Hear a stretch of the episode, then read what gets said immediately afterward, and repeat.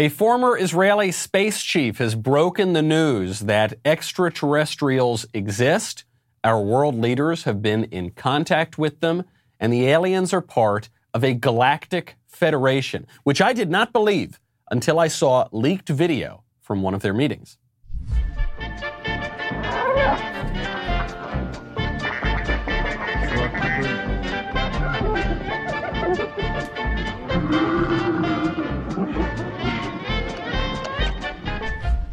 Looks nicer than any sort of meeting at the UN or the European Union. There is an alien federation, and they are exerting a lot of influence over us. But that wretched hive of scum and villainy is a lot closer than Mars or Pluto. I'm Michael Knowles. This is The Michael Knowles Show.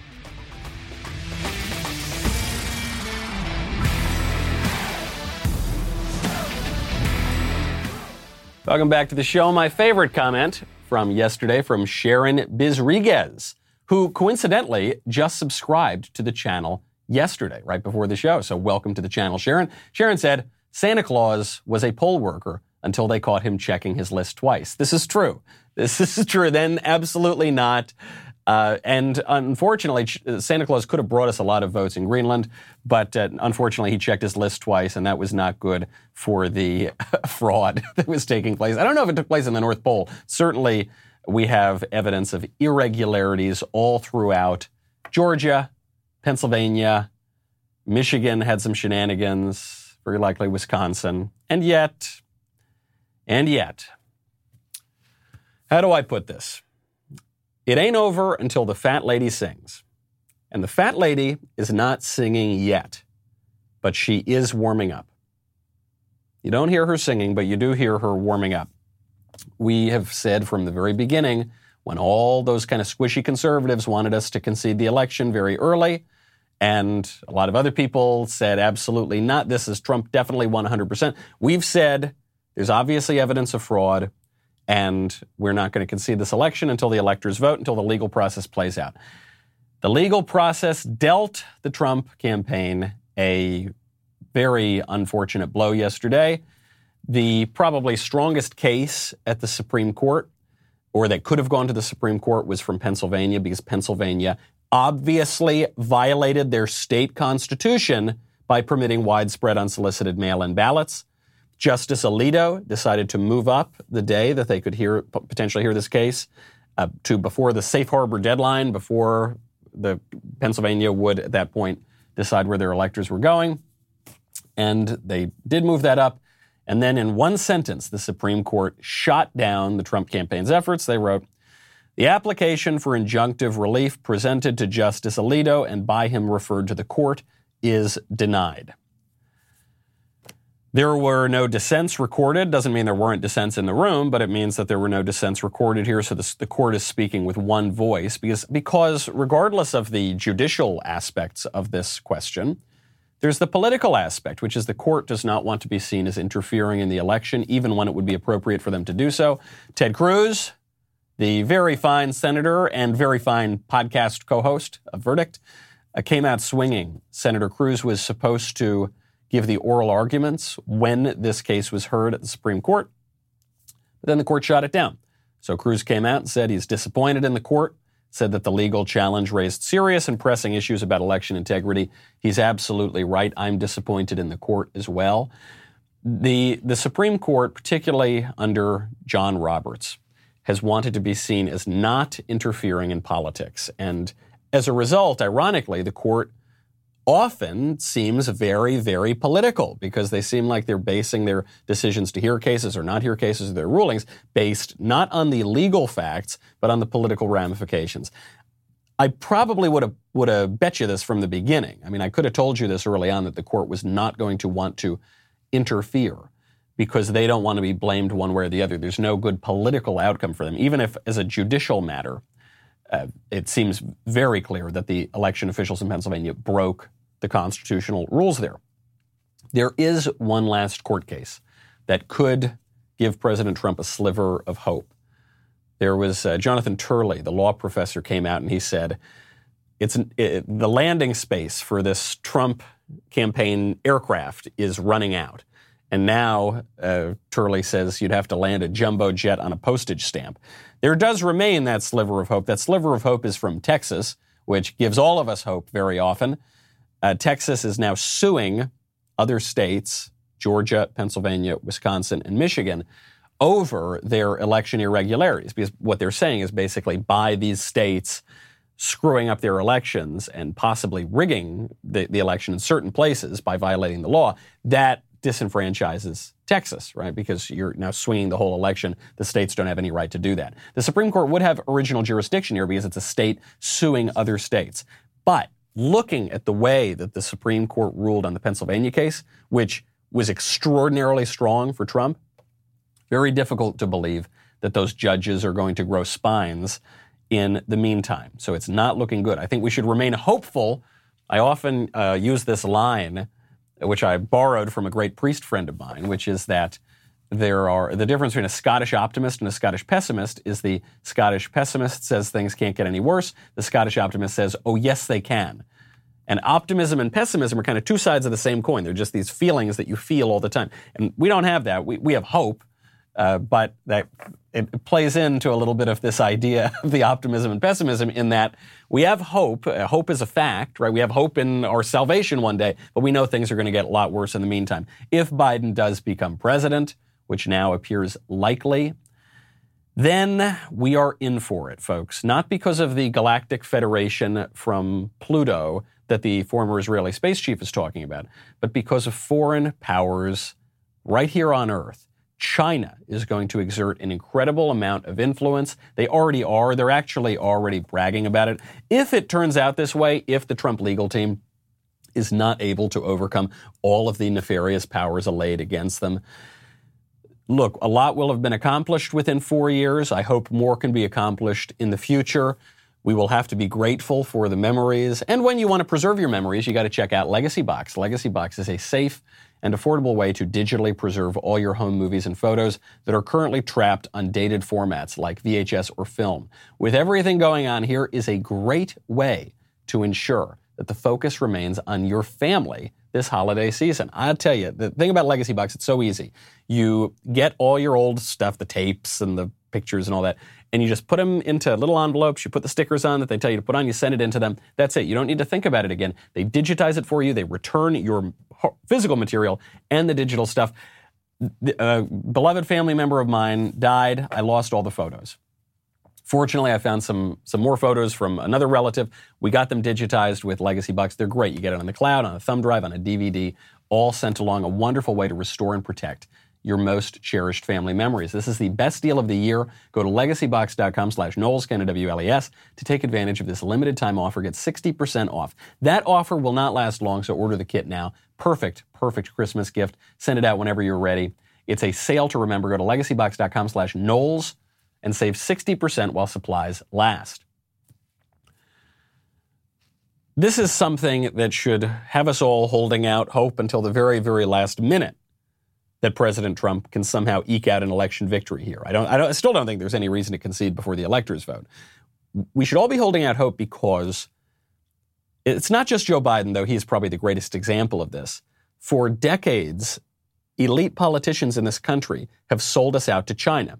They've done it because they have a stupid political ideology that tells them that uh, rising China is good for the world. That's why they let the China into the World Trade Organization 20 years ago. It's why they've allowed China to steal our intellectual property. It's why they've allowed China to violate World Trade Organization treaties. It's why they've allowed China to illegally subsidize their steel and aluminum and manipulate their currency. The list goes on and on and on and on. Most importantly, they've allowed China to steal our jobs. And the, the argument for it is, oh, it's good for the world. If China gets more economic power, they'll liberalize their country. They'll become more democratic. They'll become more like America, and that'll be good for everybody. Obviously, that hasn't happened. The other reason is that China's just buying direct influence. You, you saw this with the Hunter Biden scandal. You've seen this with other American politicians. We now have experts on communist China admitting this kind of influence. There's a recently recorded lecture showing a Chinese Communist Party expert explaining how China has, quote, people at the top of America's core inner circle. This video has been leaked, made its way onto the internet and into the United States after it was censored in China. The person giving this lecture is Di Dongsheng. He's vice dean of the School of International Relations at Renmin, uh, Renmin University. My Chinese is not great, but my ability to read subtitles is. Take a listen to this. We know that the Trump administration is in a trade war with us. So why can't we fix the Trump administration? Why between 1992 and 2016 did China and the U.S. used to be able to settle all kinds of issues, no matter what sort of crises happened, bombing of the embassy, crashing of the plane? Things were resolved in no time, like a couple do with their quarrels. We fixed everything in two months. What's the reason? I'm going to throw out something a little explosive here. It's just because we have people at the top. At the top of America's core inner circle of power and influence, we have our old friends. For the past 30 years, 40 years, we've been utilizing the core power of the United States. Now, we know which people he's talking about here. Notably, he's talking about Biden, who's given speeches about this. He's given speeches about how great it is to empower China. He's gone on the record, but you've heard all the other kind of liberal establishment people talking about this as well. This sort of admission is so explosive that I didn't believe it actually. This video was going all around the internet yesterday. I didn't believe it. But mainstream news outlets, not many of them, but some of them, are, are reporting on this because they have to. Because this is real. This, this is a real guy. He really is the vice dean of this IR school. And he's really talking about influence, Chinese influence in the United States. Hostile powers have often exerted influence in the United States. Right now, I'm, I'm reading Witness by Whittaker Chambers. It's one of the books that turned Reagan from a liberal into a conservative. It's from an ex communist who details in painstaking detail all of the Soviet influence in the United States during the 30s, during even, even a little before that, and during the 40s. Guys who were at the very tippy top, guys who were helping to establish the United Nations, guys who were in the State Department, guys who were in the Justice Department, who were communist spies. And they had that. Soviet Union had that for a long time. When people make fun of McCarthyism or they make fun of the House Un-American Activities Committee, we all that's like the punchline now for a lot of people. What that fails to acknowledge is these guys were right. I mean, Joe McCarthy was a little bit of a flawed individual in the way that he carried these things out, no question about it. William F. Buckley Jr., founder of National Review, wrote one of his first books defending Joe McCarthy because the central thesis here that the Soviet Union had communist spies at high levels of the government was obviously true. We know this. We know their names. We know the name Alger Hiss. We know, we know people who were, Whittaker Chambers called this out. McCarthy, I suppose, called this out. Nixon called this out. All made fun of, all mocked, all have been sort of written out of the, the history of that era. But it happened. And it's happening now with China. He goes on. Now that we're seeing Biden was elected, the traditional elite, the political elite, establishment, they're very close to Wall Street. So you see that, right? Trump has been saying that Biden's son has some sort of global foundation. Do you notice that? Who helped him build the foundations? Biden's son. Got it? There are a lot of deals in all these. Who helped Hunter Biden build the foundation? Who do you think? Who do you think? China. He, uh, this, this guy points out very astutely that uh, Wall Street used to exert a lot of influence in the United States. And then after the financial crisis, 2007, 2008, Wall Street lost a fair bit of their influence. And they were sort of the bad guys because they plunged us all into this global recession. Still, the establishment was playing along. And then you had Trump. And Trump comes in and he offered a radically different policy at the domestic level, but also at the international level. Don't forget, from Bush 1, maybe even further back than Bush 1, but certainly from Bush 1, Clinton, Bush 2, Obama, the presidents changed, the parties changed, but the foreign policy more or less stayed the same, didn't change all that much. Our attitude toward China didn't change at all, really. It kept getting nicer and nicer and softer and softer.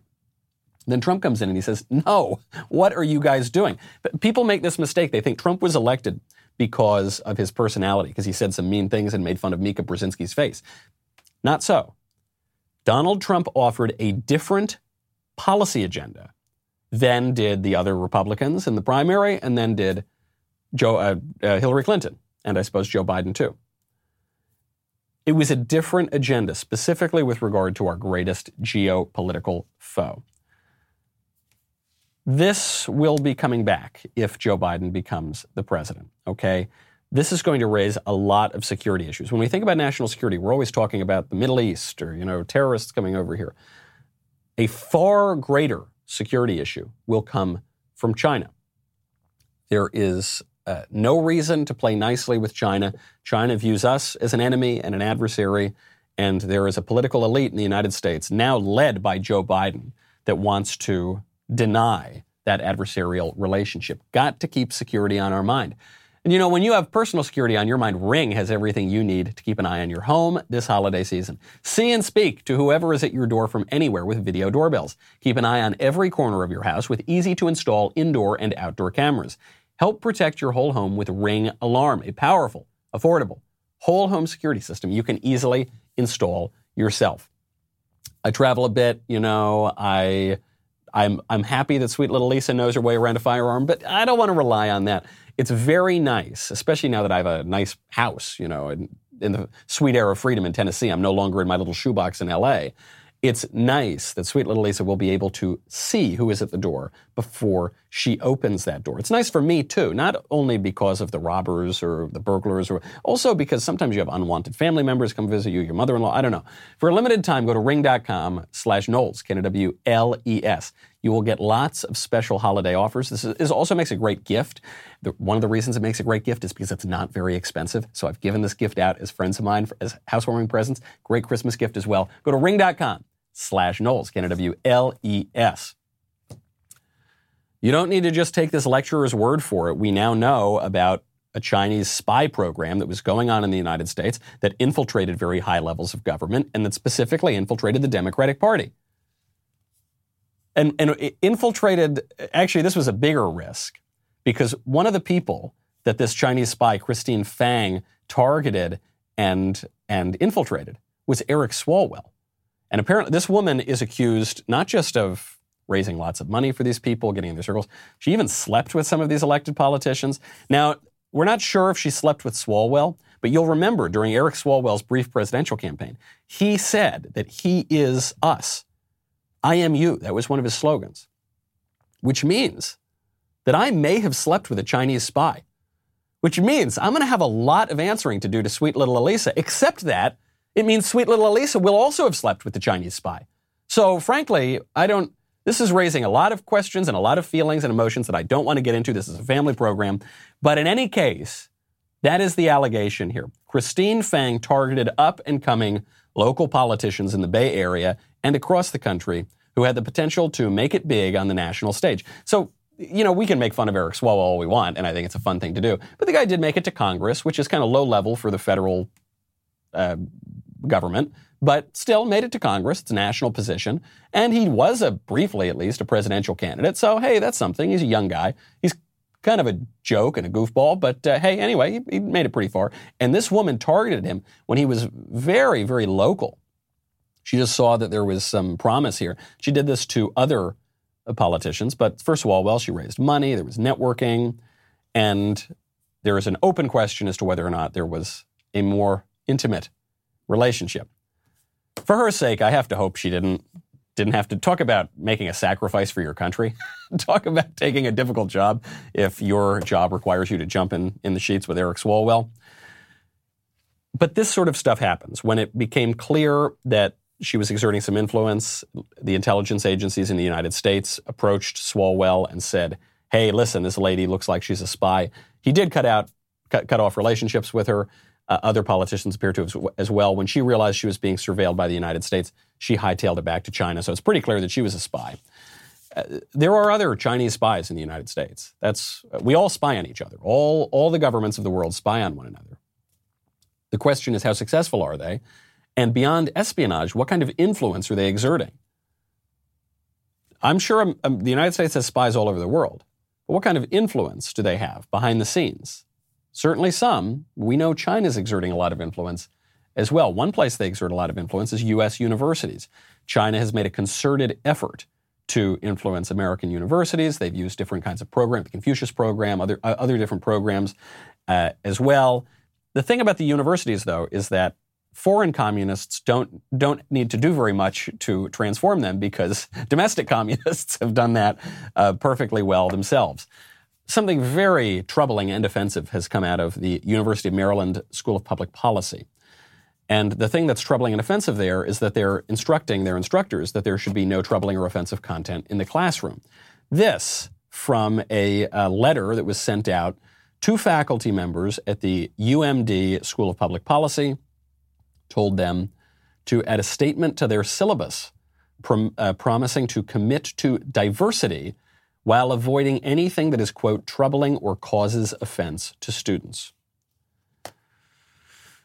What happens if that letter is troubling and causes offense to me as a conservative, as someone who defends liberal education, as somebody who defends reading the great books, which are troubling and cause offense very often? That's how they uh, educate you.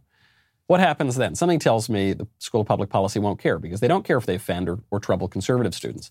This is only in one direction, and it's in the direction of political correctness, which is the orthodoxy and the standard of leftism or wokeism or use whatever word you like. But it's been creeping for decades and decades through a concerted campaign in the United States, and it is winning, and especially in the educational institutions.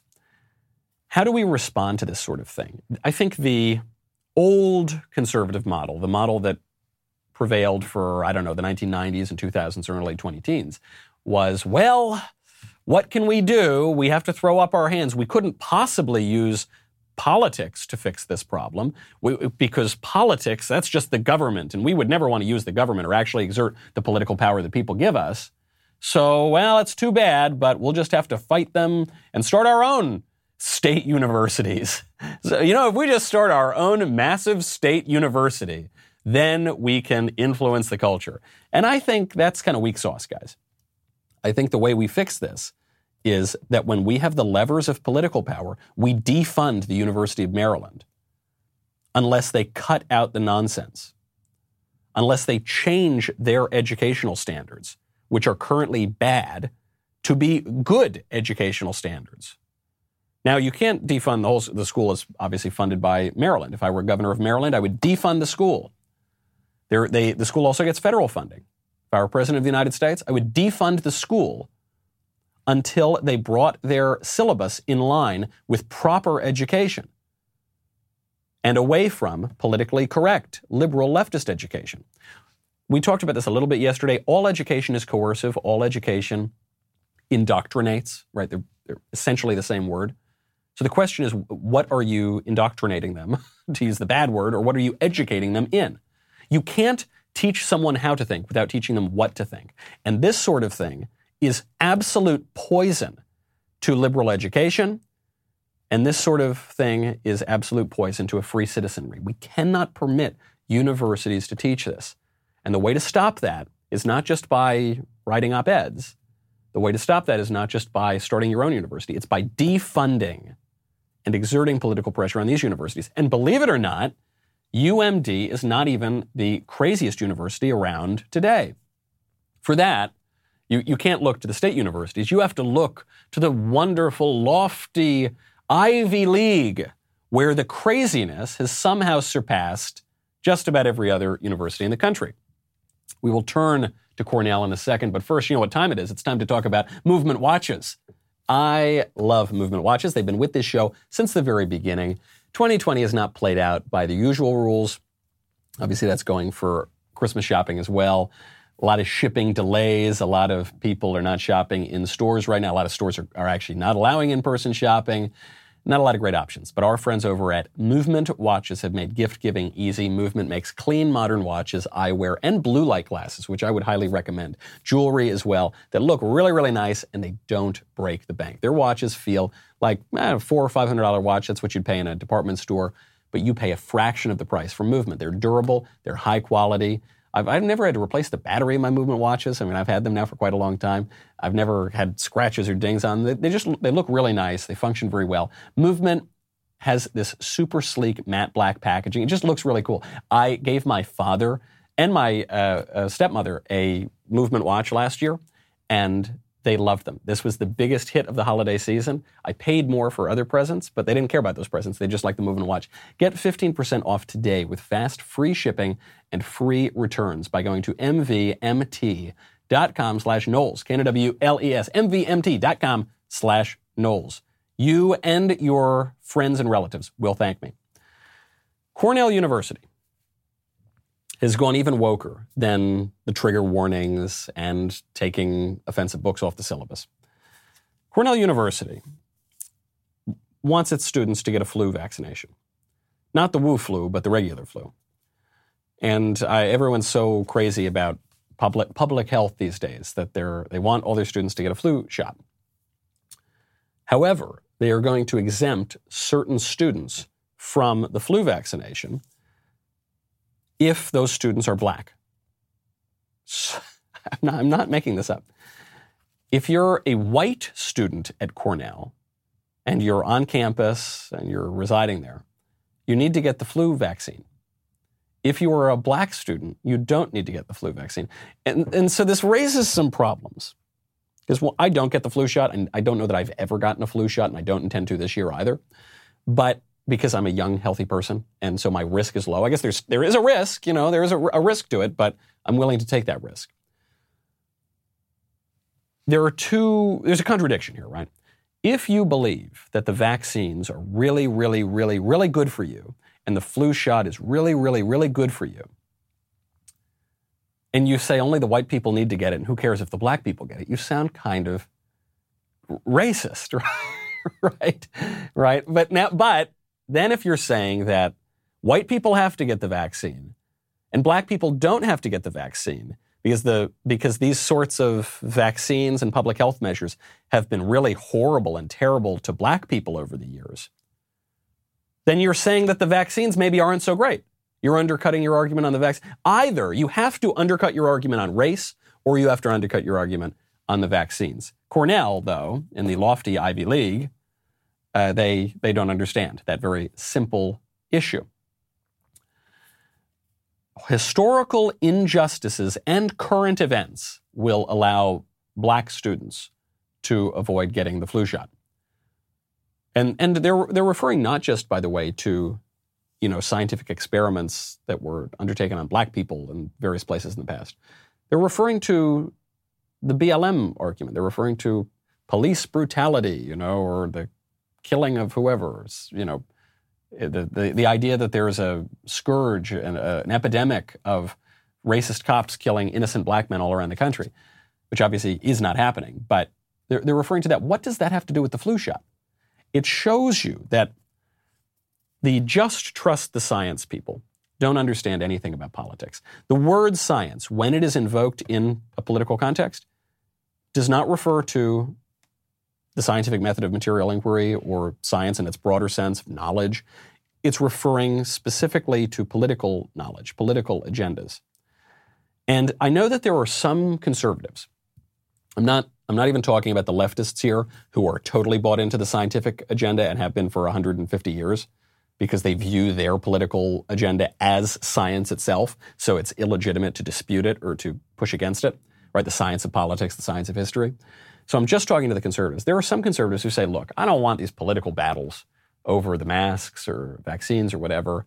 You know, they, they, they're a little more open to the masks or these kind of public health measures. They're more willing to listen to Fauci and say, look, I just, I just want to follow the science. I d- I don't want the science to be clouded by politics. That is not possible. It's not possible. Public health refers to science in part, and it refers to politics. The word public is synonymous with political. They, they refer to the exact same thing. When we're talking about public health, we're talking about politics. And all of science, it, the most hard nosed scientist who says, I just follow the empirical facts on the ground, even he will be forced to acquiesce to politically correct standards. You can't escape. No society and no segment of society can escape that society's standards. And I don't care how materialist and, and scientific you want to pretend that you are, they won't escape it either. Just look at abortion. It's very clear that unborn babies are babies. It's, they're obviously human, they're obviously alive, they're obviously babies. But it's not politically correct to say that. And so scientists concoct all sorts of ways to deny that they're babies. Because they have to, because the standards make them. Consider gender theory. It's very clear that men are men and women are women, and men cannot become women and women cannot become men. And men who put on dresses and lipstick are not magically all of a sudden women. That's very clear. As a scientific matter, it's obviously clear. And yet there are many scientists who refuse to say this. Not just quack scientists, there are plenty of those. But broadly speaking, it is politically incorrect, and so they won't do it. When scientists, remember Larry Summers got fired as the president of Harvard because he suggested that the reason that, that women do not excel at the very, very highest levels of math is because of just a little investigation he'd done to suggest that the bell curve for, for men in terms of aptitude is broader than women, meaning that the dumbest people on earth and the smartest people, we're talking very small numbers of people, would be more likely to be men rather than women. And he's just presented this as one explanation of this fact that in the hard sciences and in mathematics, there are more men who focus on it than women. He lost his job for that. The science, any kind, social science, hard science, physical science, it will acquiesce eventually to the politically correct standard. And that's what's happening with the flu shot at Cornell. And that's what's going to happen with the public debate over the vaccine rollout. It's what's going to happen. It's what's already been happening, obviously, with the masks. And I think that we need to. Uh, very often, conservatives want to say, "Hey, I'm a, I follow the real science. I'm not like a leftist who follows the fake science on gender and stuff. I follow the real science." Don't, don't even do that. Stop using the word science in that way. Science refers to knowledge, and it's very important that we educate ourselves and pursue inquiry in the material realm, in the metaphysical realm, in, in all of these sorts of things. I, I love that. I love education. I love reading. I love scientific investigation. But, but the, the, way that term is used is politicized, and we should not follow scientists. We should not be ruled by scientists. We should not pretend that science is outside of the political realm when we talk about it publicly. We need political solutions to these things. If, if you're in politics, you need political solutions, and, and you can't put your head in the sand and pretend that certain aspects of politics are not political. And by the way, the way you can exert influence over places like Cornell is defund the school. This, listen to this statement. Due to longstanding systemic racism and health inequities in this country, individuals from some marginalized communities may have concerns about needing to agree to the flu shot. Historically, the bodies of black, indigenous, and other people of color have been mistreated. The bodies, not their souls. The souls have been treated fine, but the bodies haven't. And used by people in power for profit or gain. What insanity this is. Defund Cornell. Defund it. Stop giving them federal money. Well, now it's going to be difficult if Joe Biden becomes the president, which it increasingly would appear that he will. But when we do have the levers of power, use them. Use them. Defund this craziness. There's no neutral playing ground here, folks. And the left understands that, and smart conservatives understand that as well. And by the way, smart Democrats don't even believe the nonsense they're spouting. We caught some more left wing politicians violating their own orders, which does fill my cup with leftist tears as a slight consolation to the madness around us. Speaking of the leftist tears, have you noticed this is a new leftist tears tumbler? It's new and improved. It is dishwasher safe, looks very cool, just in time to enjoy the salty tears while watching all of our new content. The PragerU library coming here, uh, including my show at PragerU, the book club, Candace Owens coming to the Daily Wire, getting her own show next year. A lot of great stuff. The Daily Wire Christmas ornament, which you can get right now. Uh, you can get all the Daily Wire hosts, plus Jeremy Boring as Santa's adorable elves made of painted metal. Today is the last day to get it. Text Christmas to 83400. Text Christmas to 83400 to get yours. We'll be right back with a lot more.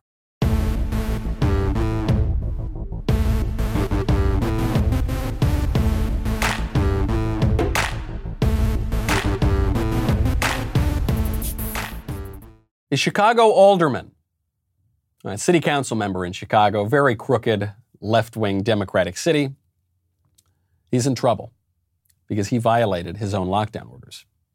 You see, Chicago, Illinois, under certain lockdown restrictions. But Alderman Tom Tunney from the 44th Ward of Chicago, a Democrat, of course, has been opening a restaurant that he owns, the Ann Sather restaurant, a breakfast restaurant in Chicago's Lakeview neighborhood. He's been opening his restaurant on the sly to try to keep the restaurant open. I, I actually have great, great sympathy for Tunney. I know friends of mine who have restaurants and who have bars who are opening them secretly. They're actual speakeasies. For the past 10 years or so, there's been this trend in bars to have fake speakeasies. So there's some kind of kitschy way to walk in and you need to know a password, but they're all legal. Now we have real speakeasies, and I've gone to several of them, and it's been very enjoyable. I know a number of police officers actually who've gone to many of them because the police officers think that the politicians who make these stupid rules are out of their minds. I don't blame the, the cops for going into those places. I don't blame the patrons for going into those places. I don't blame the business owners for keeping those places open. Unless those business owners are the politicians pushing the rules. I do blame those guys. And maybe Tom Tunney believes that these rules are bogus. If he believes that and he doesn't want to enforce them at his own place of business, he should resign from the Board of Aldermen. But something tells me he's not going to do that. None of these politicians, none, none of the prominent politicians pushing the mask orders or the lockdowns or the closures, none of them believe this stuff. They don't fear the virus. They don't think they're going to die from coronavirus. And they don't think that there's any risk in going and eating out. A lot of them go and do that anyway. California, my former state, California assembly members are violating their own social distancing rules. So on November 25th, California issued new guidelines about the virus. Said, don't plan celebrations with multiple households. It is safest to celebrate the holidays with people who already live with you. But if you invite others, only invite a maximum of two other households to your gathering. Okay, fine. Then, on Monday, California state assembly members switched the location of their swearing in session from the state capitol to the Golden One Center because they were so afraid of social distancing. This has not changed since November 25th, even on Monday. They were so afraid they'd go to this big arena because the Capitol wasn't big enough to swear in the new members. And then, right after that swearing in ceremony, five members of the California Assembly met up and went to get grab a bite to eat at a restaurant. And they were not so spread out as they were in the the arena. They were not so spread out as they were would have been in the state capitol. They were sitting at a table together. And I bet you bottom dollar they weren't wearing masks. Because they don't believe it. Because I don't believe it either. I, don't, I don't believe it either. I don't think that it is essential to the public health that we shut down all the restaurants. I don't think it is essential to the public health that we cancel Thanksgiving or Christmas. I think it's completely bogus, those orders. I don't think it's essential to the public health that we wear a mask all the time, everywhere. You know that filthy cloth mask that very few people wash or wear properly and they're always touching their face when they put it on? I don't think that's going to save the country. Don't think it is very important at all. By the way, uh, there was one independent in that group of of assemblymen, four Democrats. No surprise whatsoever. And yet the insanity continues. USA Today has an op ed that I thought was satirical. COVID has turned breathing into a deadly event and all of us into potential serial killers.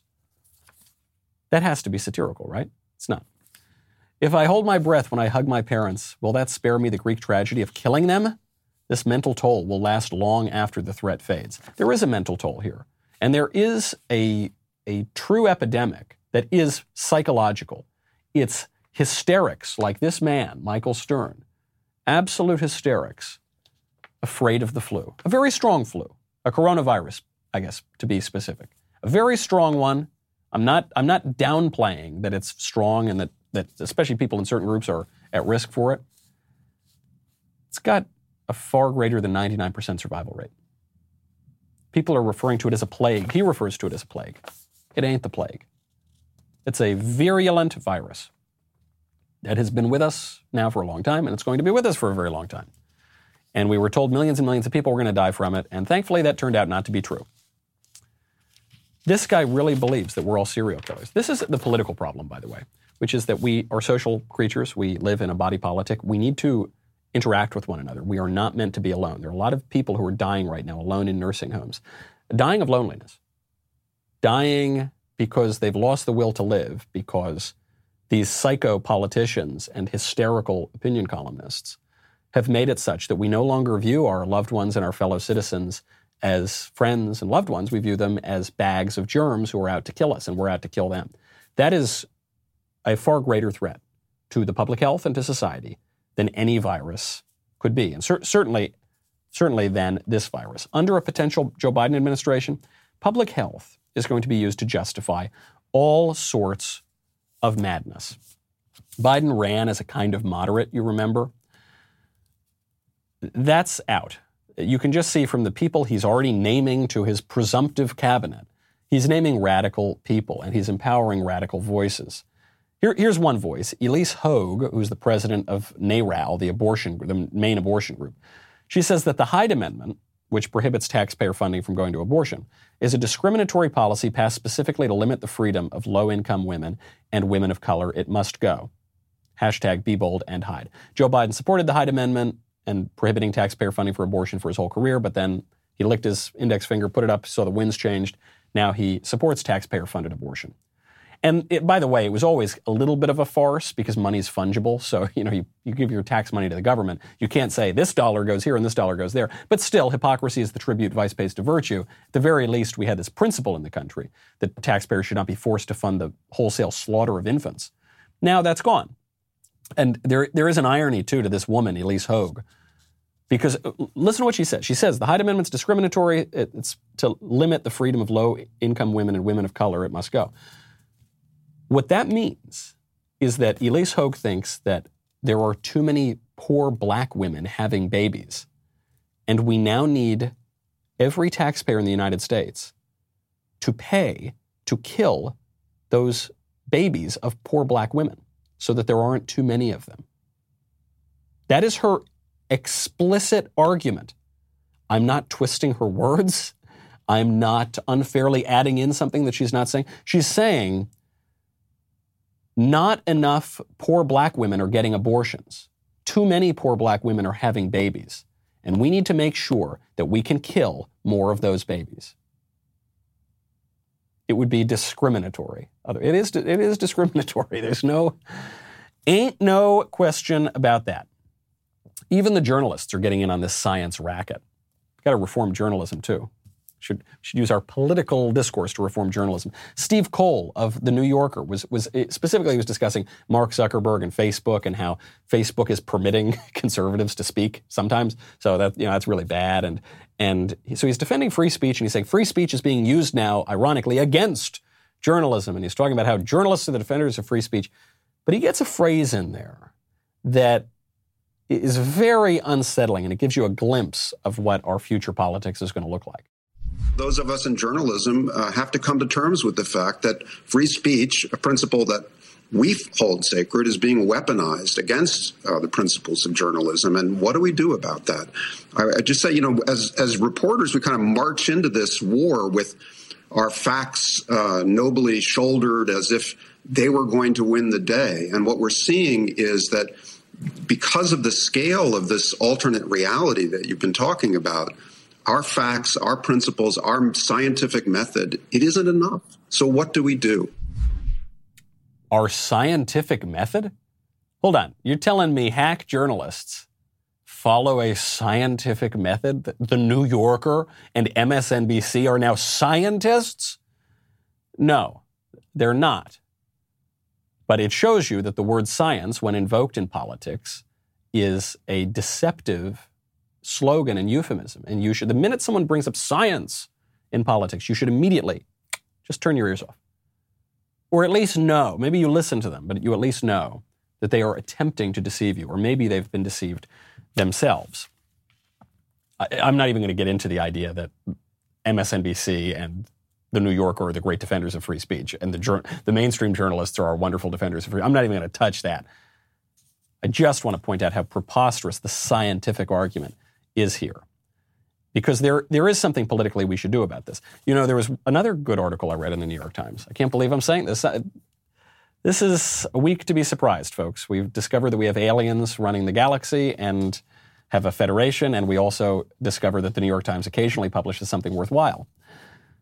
New York Times Joe from Scranton didn't win back the working class. Now, I'll leave aside for a moment the question of whether or not Joe Biden really got all those votes that people say that he got. Whether or not he really got all those votes they say he got in Philadelphia and Atlanta and Detroit, I'm a little skeptical that he, he really won all those votes.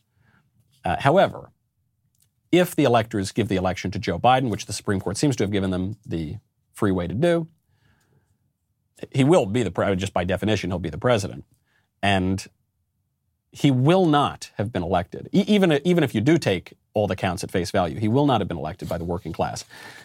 The New York Times, in their analysis, shows for years Democrats have preached the gospel of changing demographics. As the country grew more diverse, they argued the electorate would inevitably tilt in their favor and give their party an unbeatable edge. Well, the country is more racially diverse than ever before, but exit polls suggest that Joe Biden lost ground among Latino, Black, and Asian American voters in 2020 compared with Hillary Clinton's performance in 2016. Demographics, it turns out, are not political destiny, but diplomas just might be. The clearest way to understand the results of the 2020 election and perhaps the shifting state of our politics is through the education voting gap. Voters with college degrees flocked to Mr. Biden, emerging as the crucial voting bloc in the suburbs. Those without them continued their, their flight from the Democratic Party. So th- th- we've heard about this for a while. Now, the, the point that the New York Times wants to make is that the people with these college degrees are much more educated than all those people without the college degrees. And that's just preposterous. Uh, it's preposterous because the, the college degrees don't reflect what they once did. The college degrees used to be a credential. And so, or, or I'm sorry, the college degrees now are a credential. They used to uh, signify that you had an education. In the past, I don't know, say 20 years, including while I was in school, well, people in my generation were in school, especially for really top schools, it became much harder to get into the school than it was to graduate from the school. Why? Because the education itself wasn't all that rigorous, but it still had the cachet of if you go to this special school, then you'll have this on your resume and you'll get a good job and make a lot of money. And so it became much harder to get in than it was to get out, to, to graduate. This is true in all of the fields, but you know, I'm a defender of the liberal arts and liberal education. It e- even that you're not getting the classical education, the great books learning, the, the, the way to make sense of your freedom that you once were. And so, even on that front, I don't think education should be primarily geared toward getting a job or making a lot of money or something. I think it should be toward making sense of your culture, knowing your culture, cultivating your own self as a free person. Even on that front, the colleges are failing. What they are doing is churning out leftists because they are just working in a very shallow, ideological way. And they're replacing great books and great disciplines with ideological, shallow political programming. What's the answer to that? Defund it. Defund it. This, this edifice, this galactic federation, this galactic federation that I'm worried about is the establishment that goes from Beijing all the way to the Biden household, that includes the mainstream media, that includes higher education, that includes lower education very often, that includes corporate America. They've all bought into that establishment. You can hear the CCP experts joking about it. They say, yeah, Trump was not the establishment, but don't worry, the establishment's coming back. We must exercise as much as we can political power to defund that. If the, if the New York Times is right, the demographics may not be destiny in the sense that immigration may not be the single issue. It's a very important issue still. But higher education could be a major, major issue. If we throw up our hands if we refuse to have the confidence and courage to exhibit the, the strength to stop that. We have no one to blame for our losses in the future but ourselves. I'm Michael Knowles. This is The Michael Knowles Show.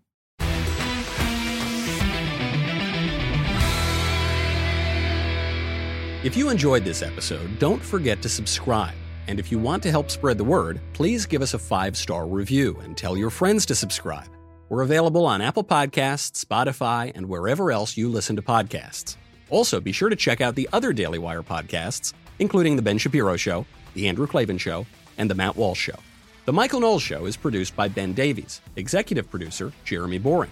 Our technical director is Austin Stevens. Supervising producers Mathis Glover and Robert Sterling. Production manager Pavel Vidovsky. Editor and associate producer Danny D'Amico. Audio mixer Mike Coromina. Hair and makeup by Nika Geneva, and production assistant McKenna Waters. The Michael Knowles Show is a Daily Wire production. Copyright Daily Wire 2020. If you prefer facts over feelings, aren't offended by the brutal truth, and you can still laugh at the insanity filling our national news cycle, well, tune in to The Ben Shapiro Show. We'll get a whole lot of that and much more. See you there.